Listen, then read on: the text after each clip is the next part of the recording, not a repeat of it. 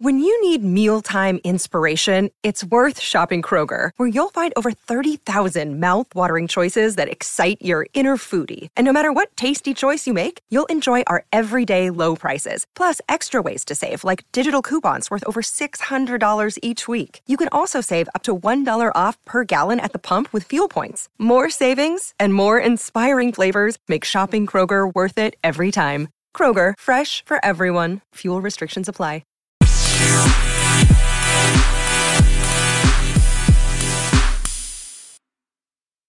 Hi, and welcome to the Animal of the Day podcast.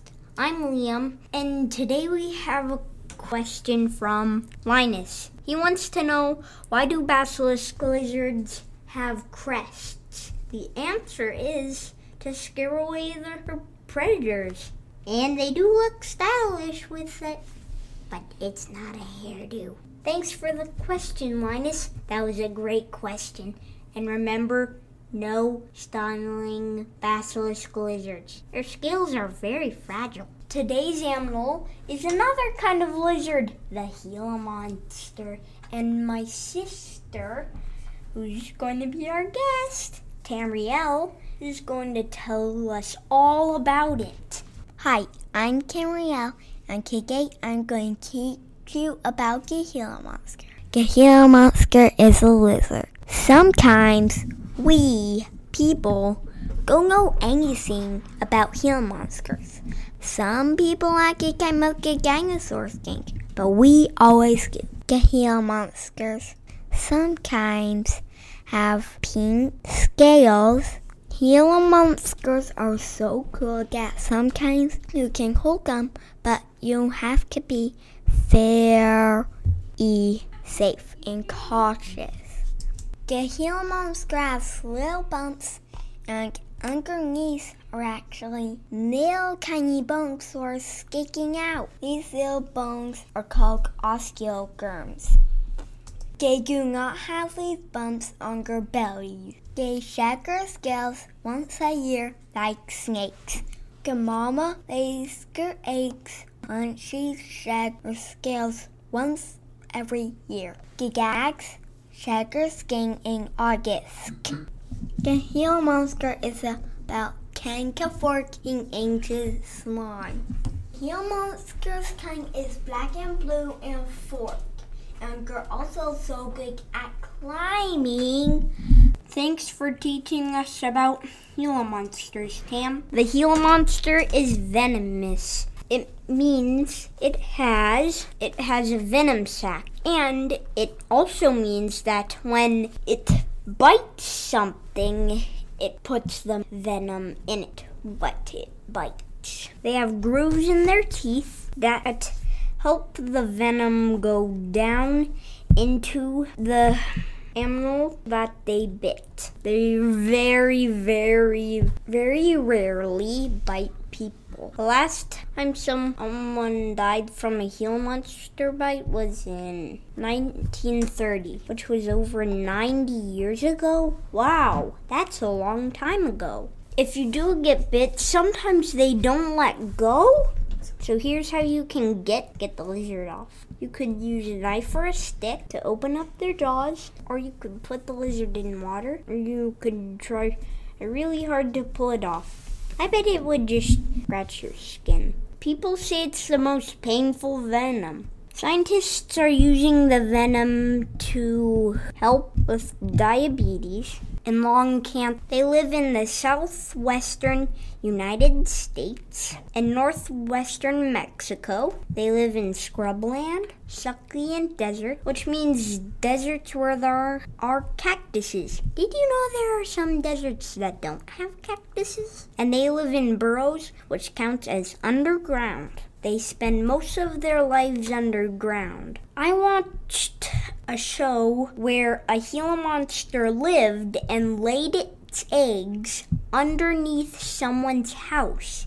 That can happen sometimes. You might see them in puddles after it rains. Neat. The Gila monster is a reptile. Reptiles are cold-blooded, also amphibians, but we're talking about, about the Gila monster. They need their body temperature the right amount because it gets so hot out where they are, so they come out at night or in the early morning when it's cool. Reptiles can't sweat. Did you know that?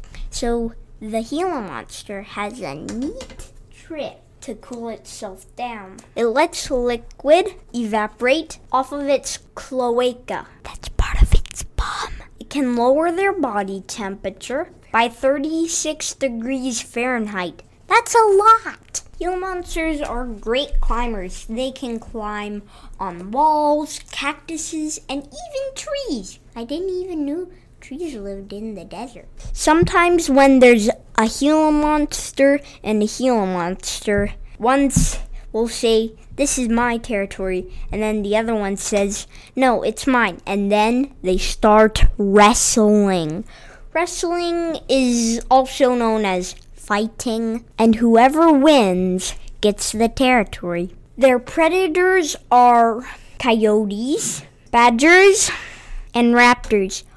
Not the kind of velociraptor. It's not a dinosaur. It's a kind of big bird, kind of like eagles and owls and, and vultures do. Snakes will eat the Gila monster's babies and eggs. Those poor little Gila monster eggs got eaten by a snake. So the Gila monster warns their predators with their bright colors. If the predator keeps coming, they bite and scratch. And they have venom in their bite, which usually works. They can run, but not as fast. But they can run for a really, really, really long time. They have the most endurance than any other lizard on Earth, which means they can run for a long time. That must be one tired lizard. They can't sweat. They have to cool off with their bite. The Gila monster eats a lot of things, including rabbits, hares, mice, squirrels, and other rodents, small birds, snakes, lizards, frogs, insects, carrion, which is dead stuff, and eggs. They can eat half of their body weight in one meal. That doesn't mean they eat their actual body. It just means if they weigh ten pounds, they can eat five pounds. They have evolved to have big meals. They hunt using their sense of smell.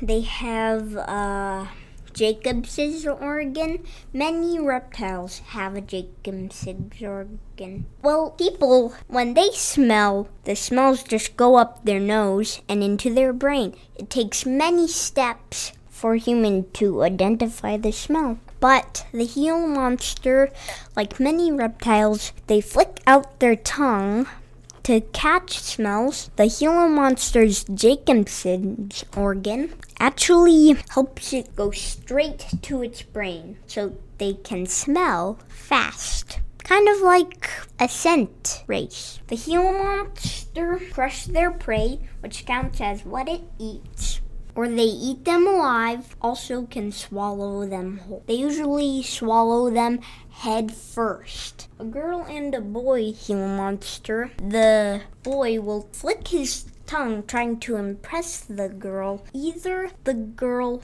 will say yes to it or bite him and chase him away. That's a scary way to bond. The female will lay her eggs in May or June, and then the babies incubate for five months. That's a long time. The babies can inject venom once they hatched. Gila monsters can live up to fifty years in captivity. That's a long, long time. They are near threatened because of habitat loss, and people used to kill them all the time. Now it's illegal to kill them. This is why people used to kill Gila monsters. They thought they could spit venom like a king cobra, but they can't. They thought they could leap in the air and attack you, but they can't. They're just great climbers. They thought that their bite would kill you. It is venomous, but people only die if they don't get help from a hospital. People thought that they pooped out of their mouths. people thought they had toxic breath, which means people thought if they breathed on you, you could die, even just smelling their breath, but that's not true. Their breath does stink. They are slow digesters, so you can smell the food in their bellies, and it stinks. But they're not really that mean. They're actually pretty cool. If you ever see a Gila monster, give it its space. If you're ever bitten, go to the doctor. Thanks for listening, and thanks for Tamriel to tell us these Gila monster awesome facts. If you have any animal questions, send us an email at animalofthedaypodcast at gmail dot com. Bye! See you later.